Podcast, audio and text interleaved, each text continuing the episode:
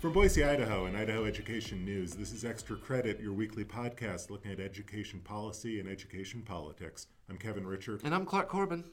If you listen to this podcast every week, you know that I we usually start with uh, a little bit of irreverence, a joke uh, that we've either maybe thought about ahead of time or I spring on, on Clark here. I've got nothing this week. This has been one of the most frightening, sobering weeks I can remember, and I, I have no jokes. I have, no, I have nothing except uh, what we all have, which is you know just this grave concern uh, for what is happening around the world, and just you know thoughts for folks who are suffering from the coronavirus across the world, for the healthcare professionals on the front lines who are trying to deal with this this awful situation that just seems to escalate on, on a daily basis, and you know knowing that what's happening in China and what's happening in Italy, something is is, is coming here in the United States and coming to Idaho, and, and that's yeah, it's it's a lot to talk about, and we're going to you know spend most of the podcast talking about coronavirus and the effects in schools and the effects around the state house, but it has been a rough week. Uh, but you didn't need me to tell you that. Yeah, it's it's it's our top story. It's everybody's top story around the globe. Let's just start with the coronavirus and how it's affecting our coverage, how it's affecting the state. We're recording this live on uh, Friday afternoon, March 13th, about 1.30. I've just left from Governor Brad Little's press conference a couple of hours ago, uh, where Governor Brad Little issued a declaration of emergency for the state of Idaho, which he described as a proactive measure designed to slow the spread of coronavirus. Yeah. As we speak, it's important to note that the governor urged everyone to stay calm and said this was proactive uh, that there have been no confirmed uh, coronavirus positive tests in Idaho yet, but they've they've cut based on very limited testing. Based on, I think the number I saw today was 113 tests uh, statewide. Um, so that's the latest, but that was the big news this morning. The governor's disaster declaration. But Kevin, it stopped short of closing schools. The governor said that will be left up to local school boards and local superintendents who have that authority now, but a different tactic than, say, the governor of Oregon, uh, who will be closing all schools, I want to say starting Monday through the end of the month. And the governor of Ohio earlier this week closed all schools in that state. So you've seen, you know, you've seen governors of both parties taking much more drastic uh, measures in terms of school closures. Uh, what we heard today was, you know, the message that this is a local decision. Uh, that you know that's going to be uh, figured out at the local level between public schools, but also the higher education system is, trying to deal with uh, how to how to proceed, and, and that's a very fluid situation that we, we're following as closely as possible. And so, real quickly, what does this mean? A disaster declaration? What does that mean uh, for the state of Idaho? Um, what it does, real specifically, is it kind of frees up some of these procedures in order to respond to what could be uh, a health crisis. And so, specifically, it's going to give little, as governor, a little flexibility for contracting and purchasing supplies. Uh, it's going to make funding available for the Emergency Disaster Fund, and it may help the state have access to certain healthcare supplies, such as respirators. And so, right. it gives our government additional flexibility for purchasing in response. But Governor Little and it, said, and it does come on the heels of a two million dollar appropriation from that the state. houses have passed uh, that the governor can use uh, to tackle the coronavirus pandemic as it as it spreads in Idaho. So there are there are tools now that are being made available to state government as uh, as they try to get a handle on what they're expecting is going to be uh, a trying situation in the weeks ahead. I mean, some really really sobering numbers from the state's epidemiologist today. Yeah, I mean, I think that was the most I want to be careful about my word choice. I think sobering is a good word. That was the thing uh, that I keyed into, into uh, at that press conference. The state epidemiologist, Dr. Christine Hahn, was asked by a reporter, What's your projection? How many people in the state of Idaho could get sick as a result of this coronavirus? Keeping in mind that we have no positive cases confirmed right now, she estimated 15 to 35 percent of Idaho's state population could become ill I just ran the numbers on the upper end. It's important to talk mm-hmm. about this yes. is the upper end right. of her range. We could be talking more than 600,000 people becoming ill if it does reach 35% of the state population. And, and even if we have what we're seeing around the world, where the majority of people do recover from coronavirus. That for many people Yeah. who contract cor- coronavirus, it is it's a nasty bug for, for a couple of weeks, and it you know, but people do recover. Even uh, even allowing for that, even uh, you talk about hundreds of thousands of people contracting this in Idaho, potentially, you're going to have some very serious strains on the healthcare system. It's going to be a, a, a public health uh, challenge. It's going to be a human tragedy uh, you know, on a large scale. They're, they're, this is frightening. Yeah. Uh, I want to get into the effect on schools and some of the things that Superintendent Ybarra said, but just to continue that thought, why did we declare this emergency if there are no positive confirmed tests for coronavirus in the state of Idaho? I just want to read something that the governor said, that Governor Little said at the press conference today, keeping in mind that estimate of 15 to 35 percent of the population could become infected. Governor Little said, quote, the coronavirus is highly contagious. If we don't do if we don't all do our part to control the spread of coronavirus, then our health facilities will be overrun, end quote. And I think that to me sums up why the governor wanted to do this. You know, and it is important that he's urging people to stay calm, uh, to keep perspective, that this is a preventative measure. And we all talked about, or, and everybody who spoke today talked about slowing the spread and flattening the curve. Mm-hmm. Yes, Those were big themes at this press conference. I'm And sure a I'll lot be of you have seen those I will be interested to see how that translates in communities and how that translates into schools. I mean, you've had governors in Washington and Oregon, uh, and you had the mayor of Boise uh, on Thursday urging event organizers to to not hold any events that are- going to bring in more than 250 people. You start to think about that in education. That's not just you know, that's commencement. That's that's sporting events. That's assemblies that's at large schools, I at mean, medium-sized schools. Right. So those are a lot of events. That's at recess at some schools. yeah, really. I mean, so that's a, those are a lot of events that could be affected by this, and and you know. I, the governor did not go so far as governors in other states to who, Correct. to outright say no events of more than 250 people. That's being done kind of at the local level. Yeah. Let's get into uh, Superintendent of Public Instruction Sherri Ybarra, along with some public health officials, attended the governor's press conference and spoke briefly. Um, she seemed to support the governor's decision to not uh, call for widespread school closures. She said that she's had teleconferences with local school superintendents, and it sounds like someone from her staff or the state government has been in touch with the CDC. And so, what Superintendent Ybarra said today uh, on Friday, March 13th, was the new guidance from the CDC today was actually that schools practice more of a hand washing and those practical hygiene matters at this time. They're urging schools, rather than close for Idaho, they're urging us and across the nation to just talk to kids about hand washing and hygiene like we are with adults. And so that was the superintendent's message.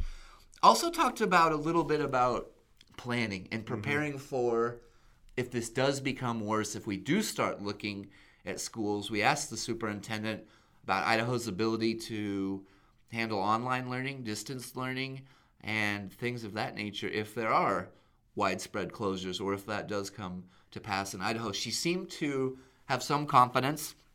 Uh, she said it appears that a majority of Idaho school districts, she didn't give a number or a percent, she said it appears that a majority of Idaho school districts are prepared to move forward with online learning should that occur. She said the Idaho Digital Learning Academy is a part of those discussions and might be able to provide some of those services to help on that. And she pointed to obviously the proliferation of cell phone use, especially among young people, um, but didn't have hard and fast numbers, but felt fairly confident about it. Said schools that are not able to go online or have young students where maybe that's not an appropriate delivery method are talking about plans for drop off points and pickup points for homeworks, assignments, school books, and things of that nature. But I got to tell you, just from a practical standpoint, you and I both have visited the Bruneau Grand View School District over this last summer, and there's not really connectivity there. You have to kind of go outside the school and like stand on a berm in front of the parking lot to even Right, make a right. call on your cell phone. And I know internet's not widely available there. Uh, You know, I know Garden Valley. I know there's a lot of places in Idaho where they just either they don't have the devices, such as computers, laptops, and cell phones, or maybe they don't have the broadband connectivity at this point in all parts of the state. Tried to get a little bit of a handle on what's our capacity, what would be our ability to do this. Um, Superintendent Ybarra feels confident, feels a majority of districts are prepared, but weren't able to get clear numbers or a clear indication or even really hard and fast plans, individual plans, or anything like that. Right. yet. So a lot that we will sort out in the weeks to come, in the days to come. And, uh, how is the delivery model for education going to change and evolve? Because it will change and evolve probably very quickly. Yeah. Uh, how is this going to affect spring testing? You know, how will this affect you know community events, school events? So much that we're, we're really trying to unwrap here, and, and it feels you know like such a big story, such an overwhelming uh, situation that's unfolding. You know, it's it, it is, and you know, but what I think you heard today from from the governor and the state superintendent is a lot of what you're hearing on the larger scale from from the national experts is that you know there are things you, you have to try to do on an individual basis to, to try to do do what you can to try to you know flatten the curve. I mean, Yeah. you know, we were kind of talking about it before we turned on the mic. I mean, it's it's a challenge. I was, know, as a parent, I can attest, it is a challenge to get sixty year old boys to wash their hands. Um, but if you're a parent, I mean, this is this is a big deal, and this is a learning moment and, and a, a, a teaching moment with, with your kids. Um, you know, the decision about what to do with you know with community events and school events in, a time of social distancing. I mean, that's a very personal decision that we're all going to have to come to grips with, and you know, do what we think is right for ourselves, for the, those closest to us, but also for the community at large. I mean, this is this is a different world, and a lot of the decisions are decisions that we all have to make individually. A lot of the the choices that we make are going to be individual choices that contribute to a, a much bigger, uh, you know, attempt to address this uh, this pandemic. I, I agree with you there. There were several things that the superintendent mentioned today, uh, and you talked about one of them, the ISAT testing window, the standardized testing window that comes up in the spring. Uh, Superintendent Ybarra is aware of that, knows that that's a concern. She said still waiting on guidance from the federal government, but what they are anticipating is that the federal government would give waivers, testing waivers to those schools that do have to close. Um, and I know there are participation uh, requirements and different things uh, like that that are expected, but it sounds like they're. I mean, just to be completely fair and, and provide context, this is a an evolving story, and, and and things are changing by the minute and the hour and the day. Certainly, our understanding of it this week is very different than our understanding last week. Um, but, they are aware of the ISAT window. They, they are waiting for uh, guidance from the federal government. School lunches uh, Yes. and and meals uh, for food young people, especially families uh, dealing with poverty and young people dealing with poverty, could be a major issue. Right. Superintendent mentioned that today, uh, that as part of their planning for the coronavirus response, one of the things that they are looking at incorporating is the, in their plans are waste send home meals or have meal drop-offs and pickup points. Uh, didn't have a clear plan on that yet, but they're aware of it and they they know about it. But it, it just gets into the when we talk about schools and school closures and a health concern like this, so many complicated ways that this issue affects students and families and staff. Um, we're trying to co- account for all of it, but there are so so many ways that that this will affect our lives. Right. We don't have all the answers, and in and in all fairness, as this as the story changes daily, in all fairness, you can't expect anybody to have all the answers right now in, in state government or, or at the school level.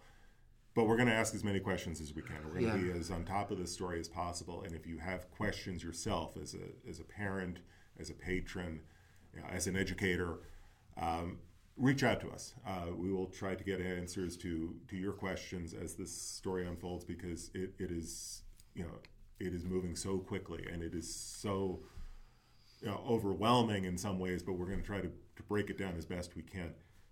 A good It's- place to stay on top of that is the homepage www.idahoednews.org. I've already posted the story, the initial story at least, from the governor's disaster declaration press conference and, and the response from Superintendent Ybarra. That's what, and we also have our reporters Sami Edge and Devin Bodkin. Uh, the last several days have been reaching out to schools across the state to find out if attendance is affected, to find out what parents are saying, uh, what guidance uh, school superintendents and boards are issuing. I, I checked in with our editor, Jennifer Swindell, just before we turned on the microphone. As of Friday afternoon, March 13th, we're not aware uh, of school closures right. in Idaho due to coronavirus. We're continuing to monitor the situation. We've been asking about attendance. It looked like, and I'm paraphrasing, but generally speaking, still this week was close to business as usual in Idaho schools. Obviously, elevated levels of concern, uh, but in terms of closures and widespread absences, based on what we know right now, hasn't had a huge effect at the moment for Idaho schools. Right, but that could change, and, and you know, there's a good chance that a lot of things are going to change very quickly, and we're going to try to get as many answers and cover this from as many angles as possible. We do know it's a, to, yep. Oh, I was just going to say one thing we do know has changed. Uh, higher education, Boise State University uh, is delivering courses online today to test out their ability to do that. Online exercise. I believe University of Idaho is following suit with something similar. So we are seeing higher education make preparation. But sorry, I didn't mean to. Right, and uh, we don't know what the what the higher ed institutions are going to do uh, down the road. What they're going to do after spring break. It is just it's too early to tell. And yeah. As we tape this early Friday afternoon, the State Board of Education is meeting later Friday afternoon to uh, talk about the situation with university presidents. Uh, we will be in on that conference call, and we'll have any developments that come out of that. But you know, this is a story that will change daily uh, for quite some time. So we will uh, we will be on top of it as best we can. You talk about the business as usual aspect, and you know we spend all of our time, uh, all of our work time this time of year at the State House, and that's one of the most surreal things about this week for me is that while this has been unfolding around the world and across the country and uh, on on our borders in, in states like like Oregon and, and Washington, it feels almost bizarre uh, to be at the state house covering uh, education policy, covering hearings, covering floor sessions, where you know it, it, doesn't feel very much different. But you know that there's this this you know this overhanging uh, everything that's going on. But it's it's been a it's been a surreal week. Uh, surreal is the best word I can use to describe it. That yeah, that has been weird. And just like a quick peek behind the curtain, Kevin and I both are continuing to cover the legislative session at least this past week and today in person. I've been there uh, each day this week, and yeah, hundreds of people coming in and out of the state house, packed committee hearing rooms with hundreds of people uh, sitting shoulder to shoulder. Um, I mean, not to not to be a real downer, but multiple people using the same microphones over and over again, the same pens to sign into committee hearing rooms, uh, coughing on their neighbors uh, sitting beside them and in front of them. Uh, it does seem weird. I spoke with the Speaker of the House, Scott Bedke, on Thursday afternoon about, hey, what's the legislature going to do here? You mentioned the $2 million, but there is a push to. They say there's a push. All right, let's say that. Right. They say there's a push uh, to adjourn the session earlier than the March 20th targeted deadline. But run, I think we're getting mixed. bills and go home. But I, yeah, run budget bills and go home is the idea so that they leave the lights on or have the bulk of their work accomplished. And they would quickly adjourn the session if someone tested positive, but by that point it's too late because that person will have potentially exposed countless other individuals exactly. uh, to the virus. But we are seeing leadership and the governor saying they are trying to push for adjournment. They did move more quickly through budget bills on Thursday afternoon, in particular, in the House and the Senate. But also, but I was on the floor of the Senate on Friday. Yeah. how many bills they voted on on Friday? Zippo. Zero. So I don't know if the House has voted on any bills uh, so far Friday as we record this. And I do need to point out, elephant in the room, the Idaho House killed five budget bills, including the higher education budget. have not yet taken up the, as of 1:45 Friday afternoon, have not yet taken up the, I want to say seven public school budgets, and so huge pieces of the budget have yet to be approved. And I gotta say, this is the result of spending the first seven weeks of the session um, debating these administrative rules and ultimately doing nothing with administrative rules. Uh, We have major issues that are unsettled from a policy standpoint. We have major pieces of the budget that have either been killed or not yet heard. And now we're facing what the governor has described as a state of emergency in Idaho, and the Speaker of the House is describing a national economic crisis. Right. I mean, and that he- here, here's where we are. Yes. Um, and the House continues to argue um, amongst itself. But uh, so I don't know. The Right. Senate has adjourned for the week and will weekend, return Monday, the 16th of March. Yes. We don't know what the House is going to do yet. They haven't on- done a lot. And on the policy end, as you said, there are a lot of things that still need to be resolved this session, and not just in education, but just in education. You've got to pass all these budget bills. You have to pass something uh, that the governor really wants in terms of veteran teacher pay. You have um, you have a lot of other issues that are still hanging hanging fire. I, I it's a very mixed message that we're getting from legislative leadership as to how serious they are about getting out. I think they are serious about. Um, I, I think the cloud of coronavirus, uh, the threat, the specter of coronavirus, is definitely it's on their minds. It's got to be, but in terms of definitive, decisive action towards adjournment, All over the board. it's all over the place. It, it, it's really all over the place, and you know, you know, it, it's it's a strange place to be this week. And, It is. and you know, and it's it's a challenge to cover it when you know you're concerned about you know a global pandemic. Yeah, I spoke with Representative Bill Goesling, a conservative House member from Moscow who sits on the Education Committee. He said this is scary stuff. He said, What are we going to do if even one person in this building tests positive? Then what do we do? When I spoke with Representative Bill Goesling on Thursday, he said he would support. I don't even think they've uh, officially been asked this. He said it's possible for the legislature to suspend all operations, go home for the weekend, and come back at a later date. He said he would be comfortable doing that. I don't know if that's even on the table. But also, as a guy who represents Moscow with the University of Idaho in his district, he's very concerned about the upcoming spring break, where you're going to have not only thousands of people coming back to Idaho uh, from colleges all across the country, but you conceivably would have hundreds or thousands of Idaho students and faculty members going to visit friends, going on vacation, and then coming back to Idaho in a week or two. Very concerned um, about that. Right, Said we and need to be extremely proactive at this point. Right, and, and again, uh, that's another one of the questions that we don't have answers to yet as pertains to higher education. What happens at the higher education institutions after spring break? You know, we've seen, you know, Boise State University has shut down athletics for the rest of the school year. Spring sports are not happening. Um, does the same thing happen with the rest of spring semester for you know a lot of for the very reasons that Bill Goesling is talking about? You know, you don't know what kind of containment you can have on a campus after thousands of students have left and come back. So, boy, there's there's a lot. Uh, there's a lot we don't know at this point, and a lot we need to get sorted out at this point. And I also think it's fair that Idahoans are skeptical about how, in particular, the Idaho House would lead on a response to the coronavirus disaster when a fair contingent of conservative Idaho House members regularly push back against vaccination rules and requirements and regularly express, express skepticism uh, with our healthcare system. So I don't know. I, I think that's fair to be skeptical about wondering that very question. Right. Um, And you know, and, and you know, we're we're also getting into a point, and I and I saw this week. Some concerns about where are we headed, state, you know, in, in terms of the state's economy, in terms of the revenue picture down the road. You're starting to see that conversation happening, and we started to hear it a little bit as it pertains to the higher education budget. So, you know, we'll use this as kind of a test Yeah, tube yeah. example of some of the bigger issues that, that are looming uh, stemming off of the cor- coronavirus. So the House killed the higher education budget on, on Monday, as you alluded to.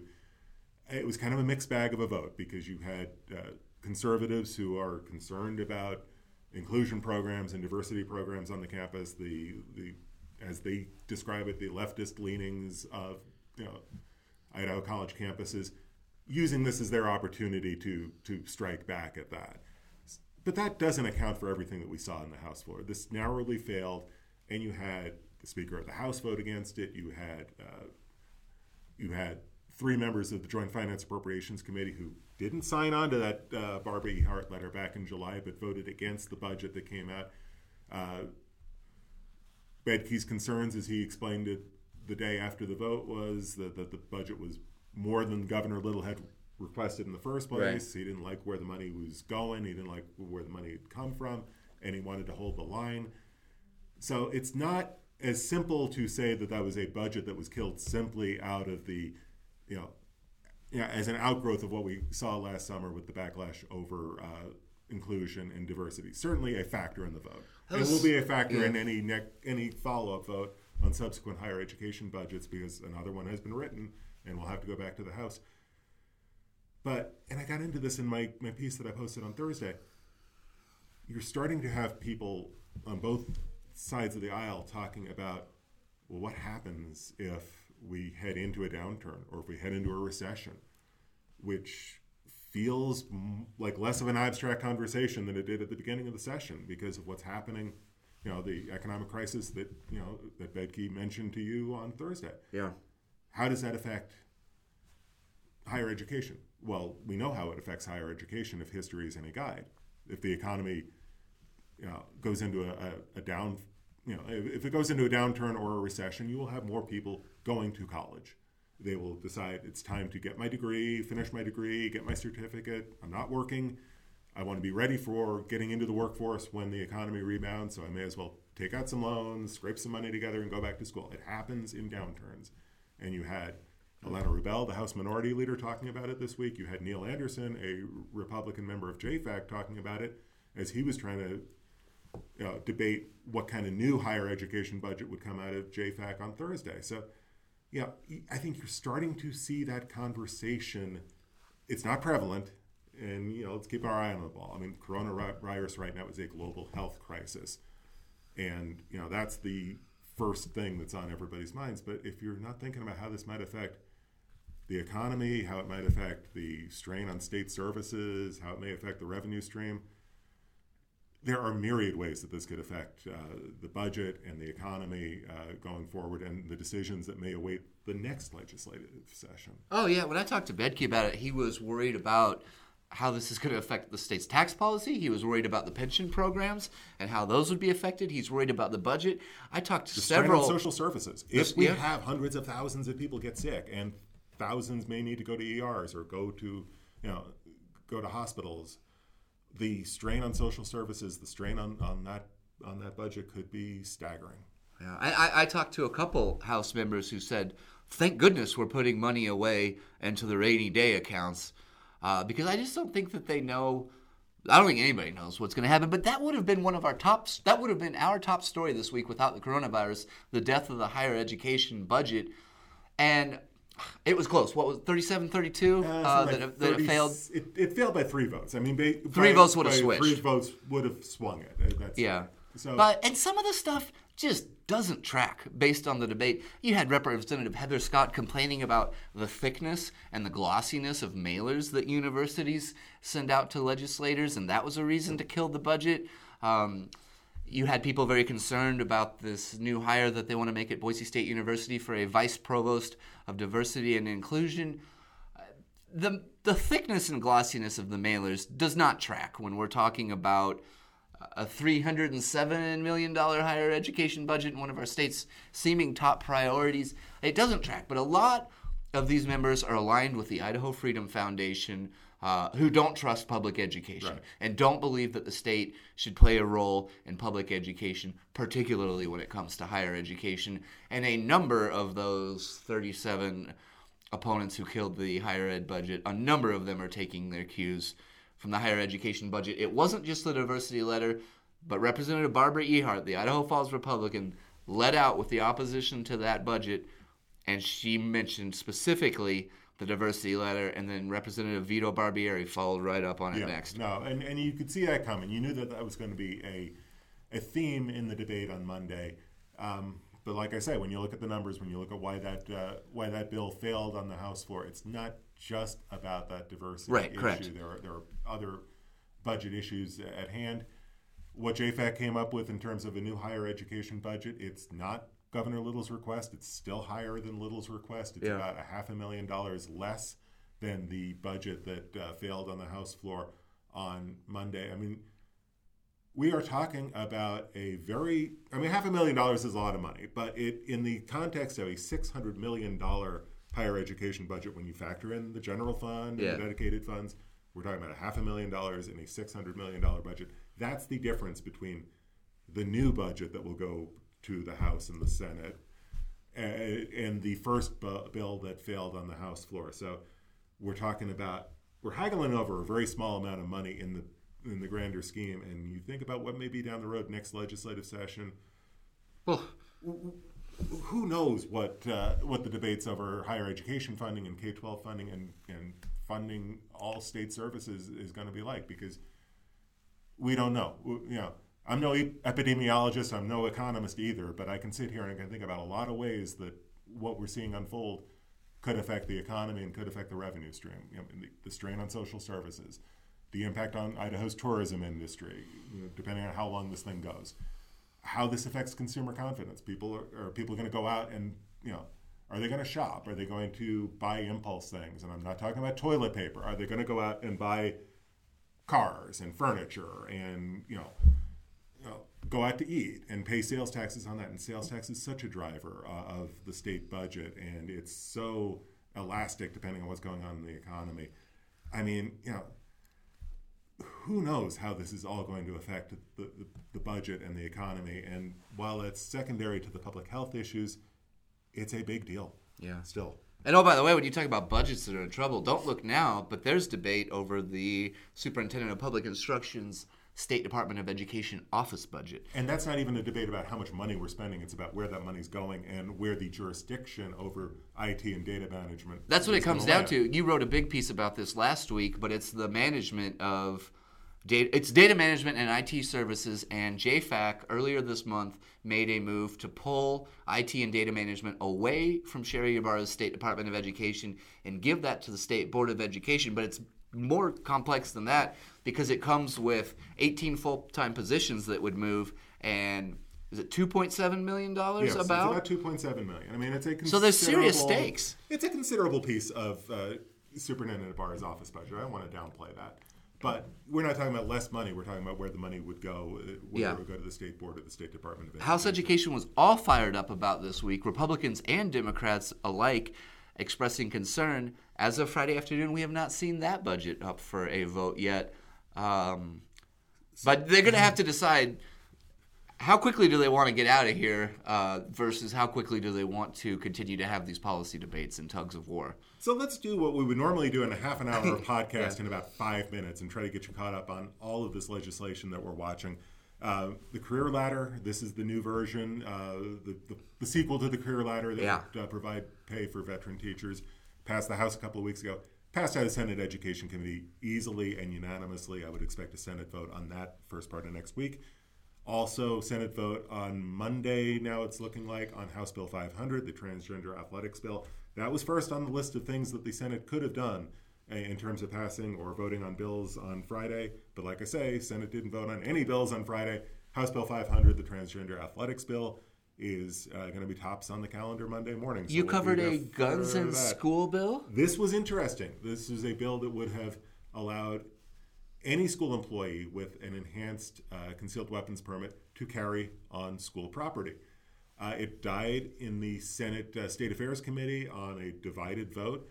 Uh, you had school lobbyists arguing against the bill on Wednesday. And on Friday, you had Second Amendment advocates urging the passage of this bill, but you also had law enforcement officials urging the committee to to reject the bill. Their concern was training. Their concern is that a a school employee with an enhanced concealed weapons permit doesn't have enough training to respond in a crisis, and you may have unintended consequences, and you may have you know. You may have more problems because you have uh, you know employees carrying weapons and the training issue was a big deal to Senate uh, State Affairs Committee members, and it came up uh, w- when the committee deliberated what to do, uh, voted it down on a five to four vote. So that is uh, is done for the session. We talked about the school budgets. All seven uh, K twelve budgets are awaiting action. They're In the House, I wanna say? House, and they're starting in the House. Uh, higher ed budget, uh, we would expect to see. It's got to start somewhere. It, I don't know if you start again. I in think the they're House. sending it to the Senate. The, yeah, well, you know, odds probably better of it passing in the Senate, but still they showdown a vote in the House. I, I don't know how that would play. you know, again, as I wrote about it last uh, yesterday, uh, Thursday, um, they did only trim five hundred thousand dollars out of the budget. That might be enough to swing a couple of votes, which is really all they need to do. Yeah. It's not going to change the mind of the hardline conservatives who have social concerns about higher education. I don't think their votes are changing. So it could be a nail biter. That could come down to uh, one or two votes either way. And, you know, let's be real here. It could come down to how badly do we want to fight about Yeah. a couple hundred thousand dollars in the higher ed budget as opposed to going home, uh, getting ready for primaries because primaries are coming up in May, Yeah.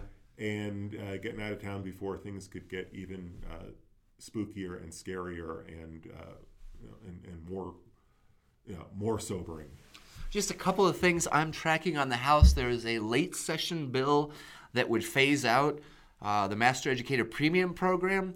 That was the $4,000 a year bonus that the legislature created, intending to reward Idaho's highest performing veteran teachers. The plan is, if this bill passes, to allow one more group of educators to apply for the Master Educator Premiums this year, to provide funding for that group who gets it, to provide funding for the group who got it last year, and then roll that out, completely take it off the books in 2024 or when the uh, current group of uh, premiums are all paid out. The reason they want to do that is because they said that Governor Little's new five year, $225 million plan to raise veteran teacher salaries is the preferred method for.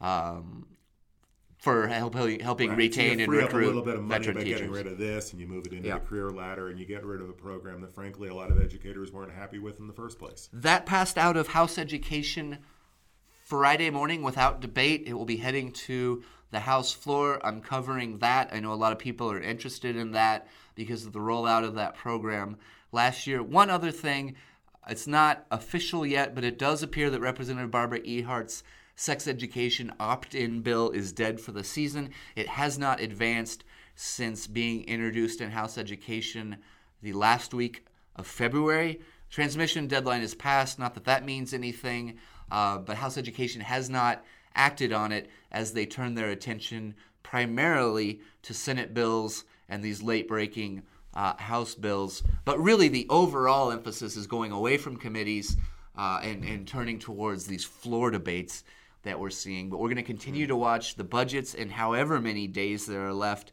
in the legislative session. As of right now, like I said, we're covering it in person. It's kind of a day to day decision that we're making on how long that will continue. But for right now and for today, we are covering it in person from the State House. Regardless of what happens, we will give you resolution on yeah, the session. Yeah, we, we will we will stay on top of what's happening in the legislature, one one way or the other.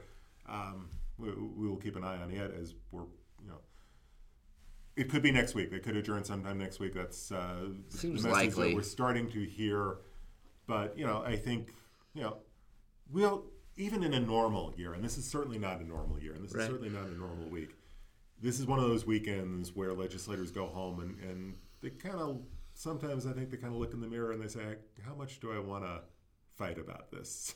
how much how much are we fighting about this this session, or are we going to try to get back next session and get reelected and continue this fight next year?" I, I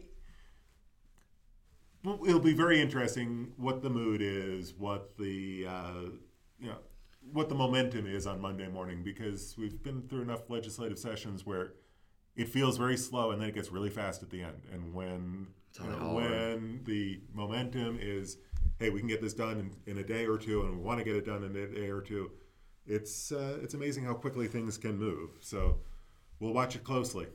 Yeah. I uh, just want to take a step back. I know that was about 40 minutes of Yes. discussion about the coronavirus from Kevin and I. And I know that we don't have all the answers or all the facts or completely understand what's happening. And I'm sorry for that. We both talked a lot about how we wanted to handle this. And we think it's as important as possible to try to report what we know as responsibly as we can. We're aware And that tell people. you what we don't know. Yeah. I mean, I think that's part of the story too. Yeah, you know, we think it's a big enough story, and state officials led by Governor Little are taking it seriously enough. We are aware that people think that it's overblown by the media. We also are aware that there's another group of people who think that this country and this state uh, is entirely unprepared, and the response thus far has been botched. We don't know all the answers, and I don't think we will know. Uh, but we thought it was important enough uh, to share what we do know and what's happening, particularly because we are embedded with our state policymakers in the legislative and executive branch. We're very close to them. We're spending time every day over there. And so we wanted to share how they're reacting, what they're doing or what they're not doing, what the governor is doing. And so we're not trying to sensationalize this or drive panic or spread fear or anything like that.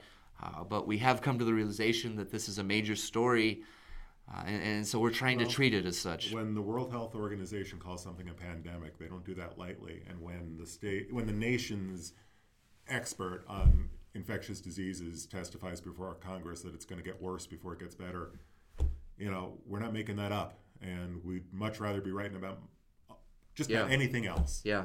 But this is the story of our times, and we will do our best to cover it. And again, if there are questions you want us to ask, if there are aspects of the story that you want to see addressed, drop us an email. Uh, you know, get in touch with us over Twitter. Get in touch with us over Facebook. Uh, we're you know we'll, we'll, take any and all suggestions. Yeah, I, I, just really appreciate everybody for continuing to follow us and follow our coverage and continue to listen to the Extra Credit podcast. It was a very hard week, I know, for a lot of you and a lot of your families, and there's a lot of uncertainty out there. It's also a hard week for Kevin and I, and we're just trying to do our best and trying to get through it alongside all of you and share uh, what we do know. Um, we appreciate the continued right.